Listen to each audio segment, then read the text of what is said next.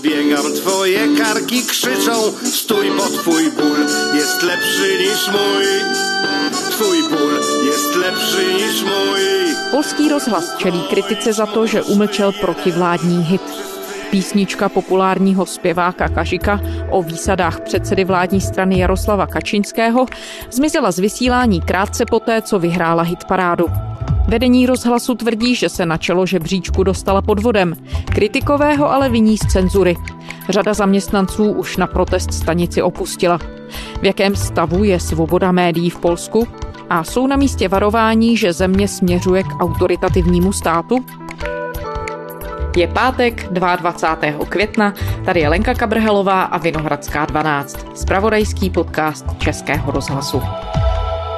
Tak co se, Martine, stalo vlastně minulý pátek? Můžeme to vzít od začátku. No tak minulý pátek byl den jako každý jiný. Martin Dorazín je zpravodajem Českého rozhlasu v Polsku. Všichni redaktoři rozhlasové stanice Trojka přišli do práce, tedy ti, kteří předtím nepodali výpověď, ti, kteří zbyli. Stejně tak jako Marek Nědvěcky, legendární moderátor a jeden ze zakladatelů té slavné polské hitparády, která se jmenuje Lista přebojů v programu Třečego. Jest 9 minut po 20. Na listę przebojów programu trzeciego zaprasza sponsor.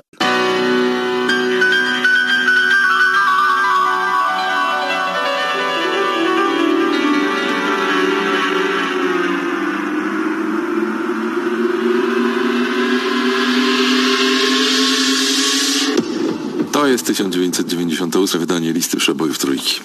Znají ji nejenom v Polsku, ale i v těch oblastech příhraničních, protože svého času to byl vlastně jediný zdroj hudebních informací, který byl dostupný v dobách, kdy nebyl internet například. No a všichni se dali do práce, začali připravovat to páteční vydání hitparády, jako obvykle. Je to vlastně tým lidí, kteří spolu spolupracují už řadu let a jsou takovou sehranou skupinou a vlastně nic se nedělo až do té doby, než tedy tam zvítězili v tom pořadí pátečním písnička Kažika Staševského Tvoje bolest je lepší než moje bolest. Dziś na pierwszym Kazik. Zamknięte cmentarze to na skutek z... No a pak se začaly dít věci. Vedení rozhlasu se tedy nelíbilo, že ten text kriticky hodnotí činnost Jaroslava Kačinského, předsedy nejsilnější vládní strany Právo a spravedlnost. No a se zhora se objevily ty příkazy, aby ta písnička se už ve vysílání neobjevovala. Hudební ředitel té stanice v té době Piotr Mec dostal v noci sms od svého nadřízeného, od šéfa celé stanice, aby dohlédl na to, že ta písnička už zkrátka v éteru nebude. No a co bylo dál, to už víme. Afera Kazika. Marek Niedźwiecki odchodzi z radiowej trójki. Piosenka Twój ból jest lepszy niż mój zapisze się prawdopodobnie w historii polskiej muzyki. Byly protesty, byly další odchody redaktorů z této rozhlasové stanice. Vedení polského rozhlasu ale tvrdí, že výsledky té hitparády byly zmanipulované. Jak k tomu podle něj mělo dojít? Podle vedení rozhlasu, podle paní Agněšky Kaminské, k tomu došlo tak, že tedy ti redaktoři to udělali vlastně jakoby na schvál vedení. że piosenka e, Kazika nie wygrała tego notowania, o czym Państwo się dowiedzą. Tu písničku, která tam byla nasazená programu poprvé, nechali jakýmsi podvodným způsobem manipulací s hlasy posluchačů zvítězit, no a tím se vlastně dopustili lži, podvodu na posluchačích i na stanici. Nie ukrywam, że ja jestem zaszokowana tymi ustaleniami i tym, e, do czego dotarliśmy. Vedení rozhlasu si za tímto tvrzením stojí, navzdory tomu, že Piotr Mec, už tedy bývalý hudební ředitel stanice, popsal a ukázal hlavně všem tu sms která mu v noci přišla ze zhora No i takich SMS-ów jak ten, który dostałem. Dostałeś A który- SMS-a od y, Tomasza Kowalczewskiego? a všichni to vlastně považují v té stanici, nebo téměř všichni, i širší veřejnost za jasný důkaz cenzury na politickou objednávku. Možná autocenzury, to se neví. Nikdo neví, jestli někdo náhodou z té strany právo a spravedlnost nezvedl telefon a nezavolal ředitele rozhlasu. To není prokázané, ale je jasné, že vedení rozhlasu možná samoiniciativně rozhodlo o tom, že ta písnička zkrátka na veřejnoprávní stanici let's see. Znít nebude. Martine, tady bychom asi měli udělat takovou vsuvku a říct, o čem ta píseň Kažika Staševského vlastně je. Ty jsi zmiňoval, že je tam reference na Jaroslava Kačinského, nicméně on tam není přímo jmenovaný. Můžeš popsat, co tedy vlastně v tom textu je a proč ta píseň zbudila tedy takovou nevoli zřejmě polské vlády, polského vedení? Kažik Staševský tam popisuje situaci, která nastala v Dubnu. Zamknięte cmentarze to na skutek zdarzeń ostatnich tygodni, ostatnich wydarzeń. Na łańcuchy patrzę, ocieram łzy, tak jak i ty. Kdy předseda strany Právo a spravedlnost Jaroslav Kačinsky navštívil Povonskovský hřbitov ve Varšavě. To je obrovský hřbitov, kde leží spousta čelných osobností polského politického, veřejného života, kultury a podobně a také jeho matka. Na tom by asi nebylo nic tak nápadného nebo nepřístojného, ale pan Kačinsky tam přijel v době, kdy všechny hřbitovy byly zavřené, protože správci dostali pokyn, aby je uzavřeli kvůli epidemii epidemii, aby se nešířil koronavirus. No ale Jaroslav Kačinsky se dohodl s vedením toho hřbitova, vjel limuzínou, poklonil se památce své matky. No a právě to si vzal na paškál Kažik Staševsky, když napsal tu písničku, které dal název Tvoje bolest je lepší než moje bolest. Tvůj ból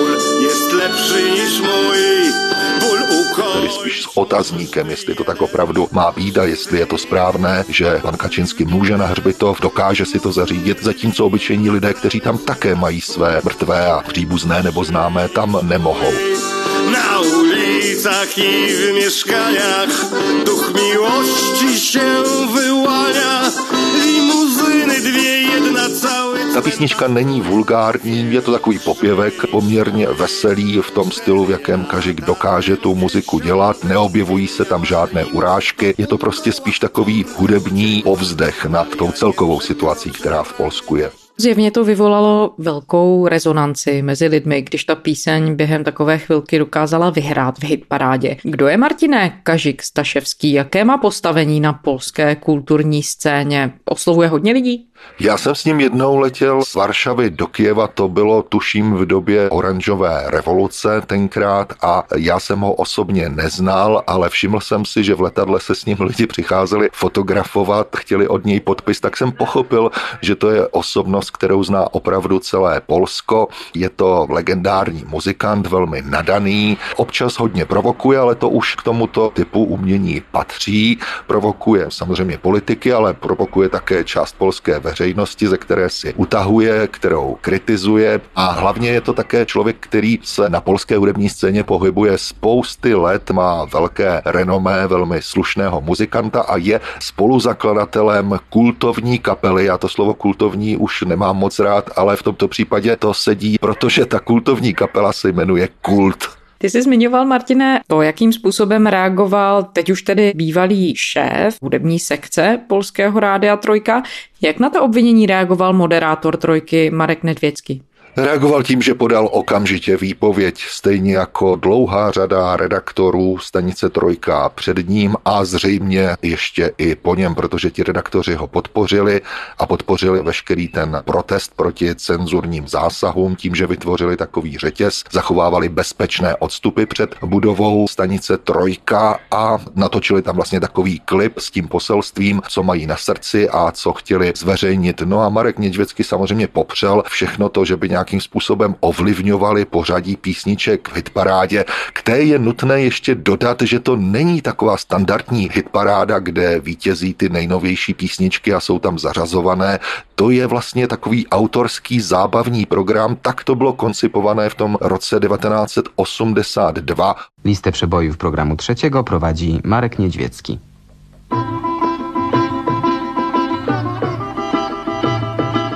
Objevují se tam věci, které vůbec nejsou nové, ale je to, jak říkám, pořád autorský. Záleží na moderátorovi, autorovi, v tomto případě tedy Marku Nědžvěckém, který s přestávkou, kdy byl v soukromém rádiu, vlastně tu hitparádu vede od roku 1982 a nejde o to, aby vyhrála ta písnička, která je momentálně aktuální, ale zkrátka ta, která se mu líbí a jeho hudební vkus potvrzují posluchači, nebo nepotvrzují samozřejmě tím hlasováním. A jeden z těch spoluautorů velmi trefně reagoval na obvinění, že porušili pravidla hitparády. Řekl, ta hitparáda žádná pravidla psaná, pevná nemá. To je prostě pořad, který jsme vymysleli, který sami děláme, měl obrovský úspěch, je to pořad, který je poslouchaný a ta pravidla prostě neexistují, proto jsme je nemohli ani porušit. Takže asi tak se to má s tou hitparádou, kterou ostatně já jsem poslouchal hodně v 80. letech, když jsem mluvil o tom přesahu polského rozhlasu do Čech, tak na Moravě, v Čechách, na severu se to samozřejmě dalo poslouchat v horší kvalitě, ale bylo tomu rozumět a byla to jediná hudební informace v té době, byla to taková oáza otevřená směrem na západ. Marek Nědvicky nejenom dělal tu hitparádu, ale spolu s ostatními hudebními kritiky, s Vojčechem Manem, Piotrem Kačkovským pořádali takové besedy večer nad novými LPčky, která vyšla ten den v Londýně a večer už se hrála jakýmsi záhadným způsobem se dostala do Varšavy a hrála se v polském rádiu. Love give no compensation. Love don't pay no bills. Takže my jsme měli přístup opravdu k těm nejnovějším hudebním věcem, ale nejenom, že jsme je poslouchali, ale mohli jsme také sledovat ty úžasně zajímavé debaty hudebních kritiků, dnes už tedy bývalých zaměstnanců stanice Trojka, které nebyly jenom o té hudbě, ale byly samozřejmě takové komplexnější o celé té době s přesahy do historie a hlavně kultury. Ostatně celá stanice Trojka byla taková autorská, tedy že vznikala ne podle klasického rozhlasového schématu, kdy jsou pořady, no a do těch pořadů pořadů se dosazují moderátoři, kteří se tam střídají více či méně úspěšně. Tady to bylo naopak. Tady vlastně to všechno vymysleli ti redaktoři a bylo jim to šité na míru. Když jsi zmiňoval teď 80. léta, to, jak zásadní roli trojka hrála v budování nějakého kulturního povědomí a třeba alternativního pohledu na to, co úřady tehdy lidem předkládali. Hrála trojka a hraje trojka podobnou roli v Polsku i dnes? No tak to nejlepší období má dávno za sebou. Ten sešup ovšem nastal s tím, jak do vedení polského rozhlasu přišlo nové vedení, velmi úzce propojené nebo přímo dosazené stranou právo a spravedlnost a začalo tam zavádět vlastní pořádky. Polská veřejnoprávní média zažívají velké zemětřesení. Prezident Andřej Duda podepsal novelu mediálního zákona, ta začala platit okamžitě. Podle nového zákona jmenuje vedení veřejnoprávní televize ministr státního pokladu. Dnes tady do funkce nastupuje nový ředitel polské veřejnoprávní televize. Jacek Kursky je kádr vládnoucí strany Právo a spravedlnost, která vlastně sestavila jednobarevnou vládu, byl dosud náměstkem ministra kultury.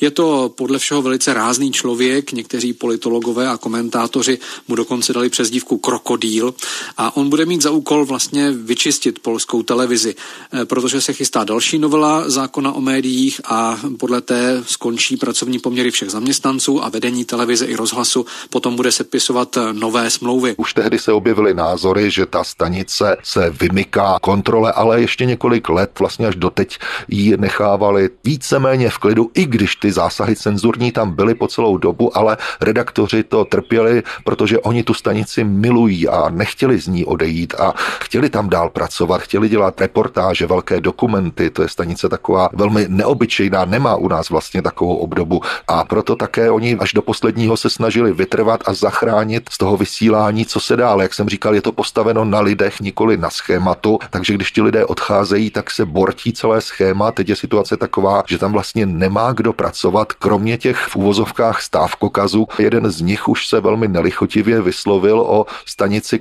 Řekl, že to není žádná kultovní stanice, že to není žádná legenda, že tam sedí pár starců, kteří prostě nechtějí na ta místa pustit mladé a že to stanice se musí otevřít novým lidem. No ale taková taková stanice, která stojí a padá s těmi lidmi, se prostě nedá úplně ze dne na den změnit. Jak se projevují změny ve fungování veřejnoprávních médií právě od té doby, co je vláda začala více podřizovat svému vlivu? Nejmarkantněji se to projevuje v polské veřejnoprávní televizi TVP, která sice jakoby se snaží o jistou objektivitu, ale nakonec se to vždycky zvrhne v takový chvalospěv na to, co dělá vláda, což zcela jistě není úkol kolem veřejnoprávní televize, která má zastupovat vlastně všechny strany opozice.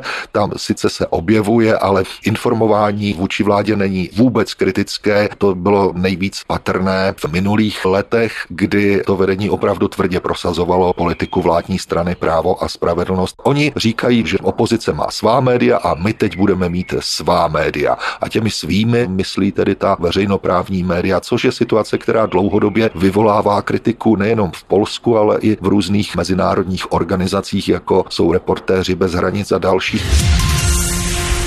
Polsko zaujalo až 62. místo v žebříčku ze 180 zemí, který podle svobody médií sestavuje organizace Reportéři bez hranic. Svoboda slova se podle jejich zprávy v Polsku rok od roku zužuje. Za pět let si Polsko podle reportérů pohoršilo o 44 míst. Dá se, Martine, mluvit v případě polských médií ale o cenzuře, anebo je to, jak si říkal, i autocenzura? Pakliže ano, o čem to vlastně tedy vypovídá, co se týče vůbec atmosféry, jaká v Polsku vládne o tom, jakým způsobem tedy novináři fungují? To se opravdu kontrolují sami, aby vyhověli vládě?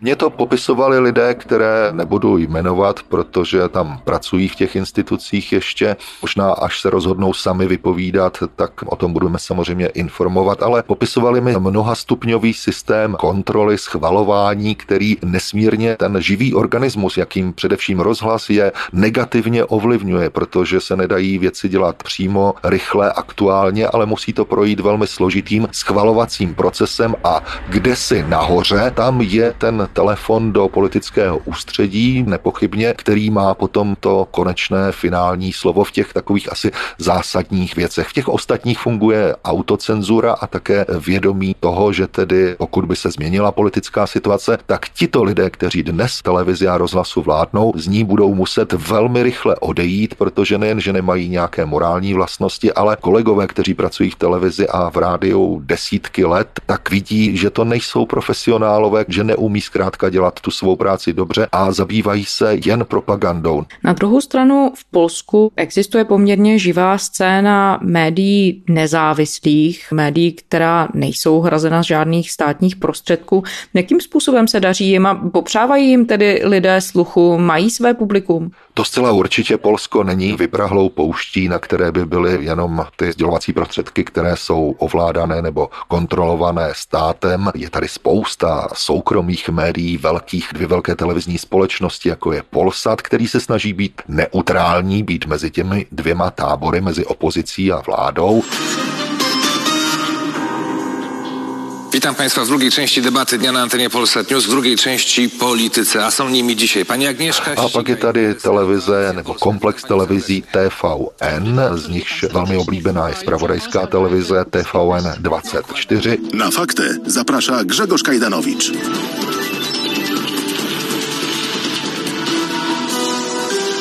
Komisja Europejska wystąpi do Unijnego Trybunału Sprawiedliwości o zawieszenie Izby Dyscyplinarnej Sądu Najwyższego. Která ovšem trpí podobnou nemocí jako veřejnoprávní, tedy že příliš na straně opozice. Je to také vidět z toho vysílání, že tedy preferuje opoziční politiky. Jednu dobu si pamatuju v Polsku dokonce vládní politici odmítali s touto televizí mluvit. Byla to naprosto absurdní situace ale teď se to změnilo, vystupují tam a pak je tady spousta nezávislých médií v podobě rozhlasových stanic, v podobě tištěných, ale ta bohužel mají velké existenční problémy. Mluvím například o listu Gazeta Vyborča, který musí hodně šetřit, protože Gazeta Vyborča je v očích současné vlády tím nejhorším škůdcem na polské mediální, ba i politické scéně. V jejím čele, jak víme, je Adam Michnik, který rozhodně není nepolitickým novinářem a člověkem.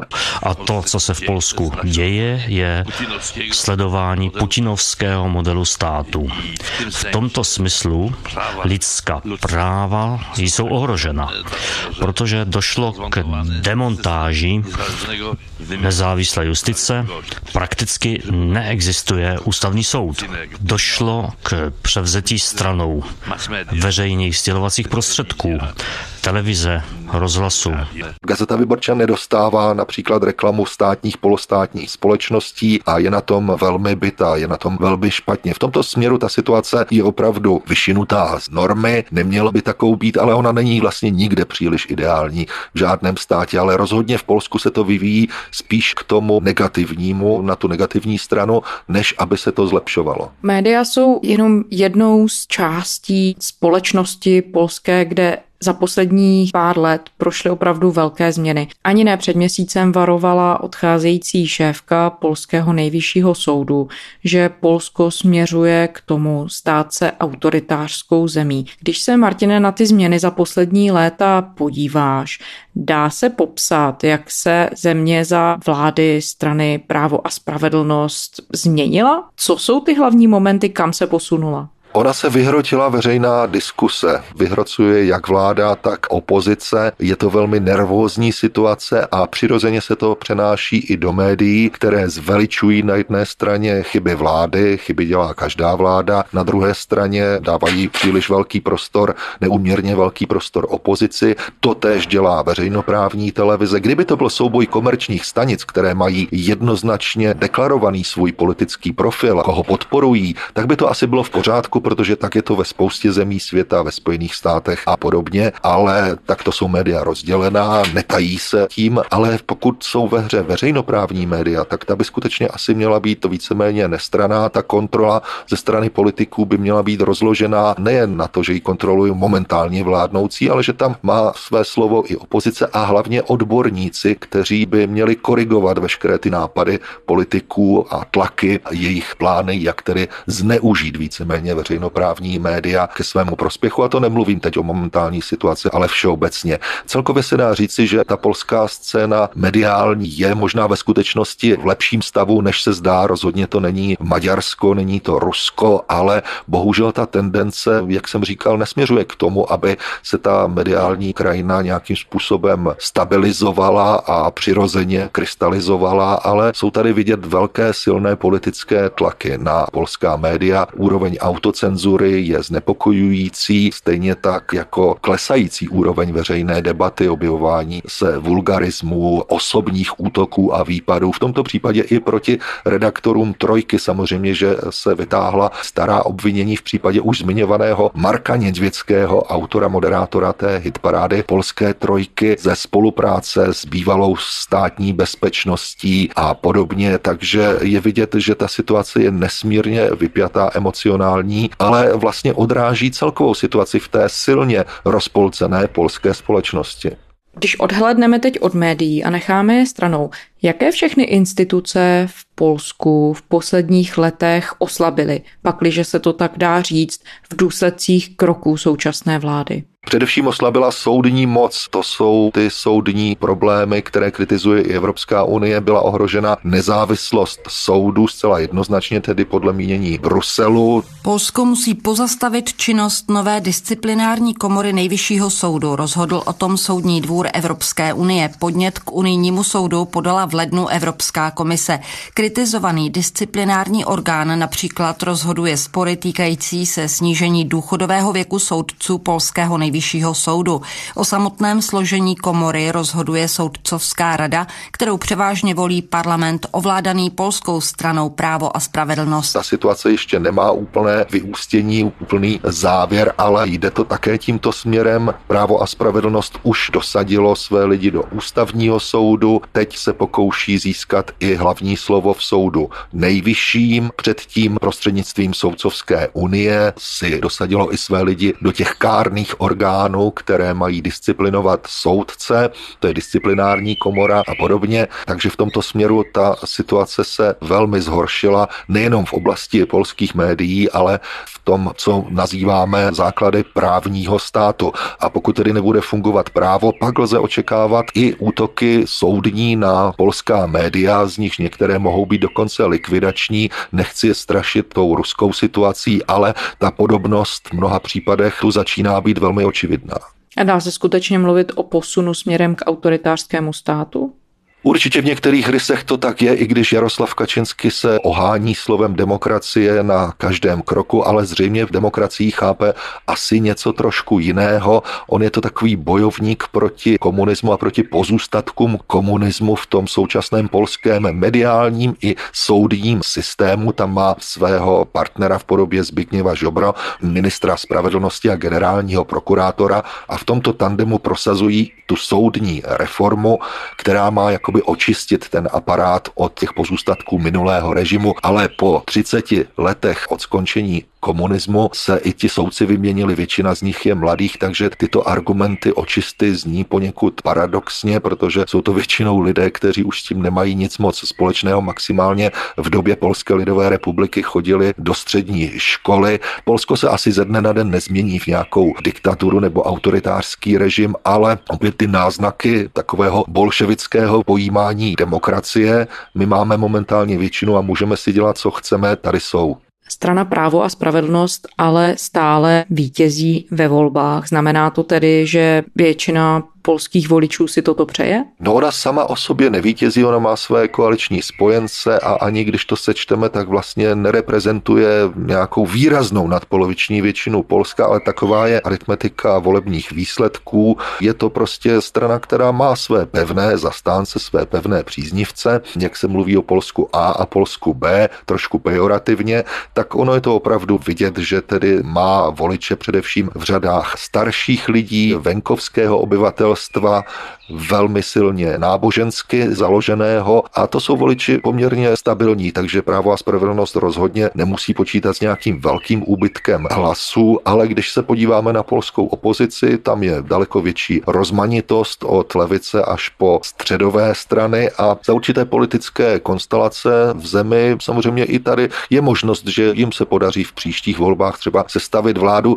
V Polsku je to tak půl na půl. Nevím, jestli je to dobře, ale prostě takto karty rozdali voliči a s takovouto realitou musí všichni počítat, bohužel tedy i v médiích. V tom souboru bývalých komunistických zemí bylo Polsko dlouhá léta považované za v podstatě lídra v prosazování demokracie, v tom, jak dbalo na svobodu, otevřenost a tak dál. Co se stalo, že se situace v těch posledních pár letech tak dramaticky změnila? Někteří Poláci jinak pojímají zřejmě tu svobodu a svobodu médií, ale v Polsku má to pojetí svobody jiný trošku význam ještě než u nás. Tady je to něco, co se musí vybojovat a co se potom musí chránit. A jenom to pojetí těch výdobytků svobody má asi každá politická strana trochu jiné. Právo a spravedlnost opravdu to má více zaměřené na ty historické věci spojené s polskými povstáními, s protifašistickým odbojem a zejména tedy s odbojem a odporem odporem vůči bolševickému Rusku a později tedy neblaze sovětskému zásahu do Polska po paktu Molotov-Ribbentrop, kdy tedy část Polska připadla Sovětskému svazu.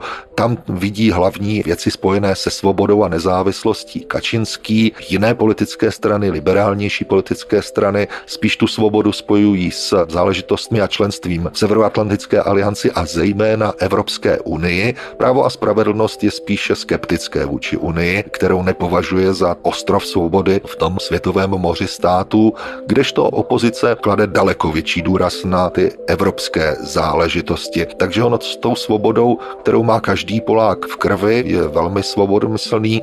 Je to různě. Asi ne všichni chápou, že překračování svobody médií je tedy cestou, která nevede k budování otevřené společnosti. Martin Dorazín, zpravodaj Českého rozhlasu v Polsku. Martine, děkujeme. Hezký den. A to je zpáteční Vinohradské 12 vše.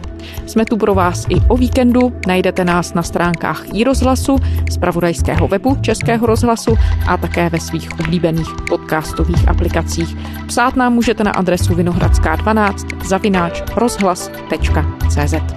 Těším se v pondělí.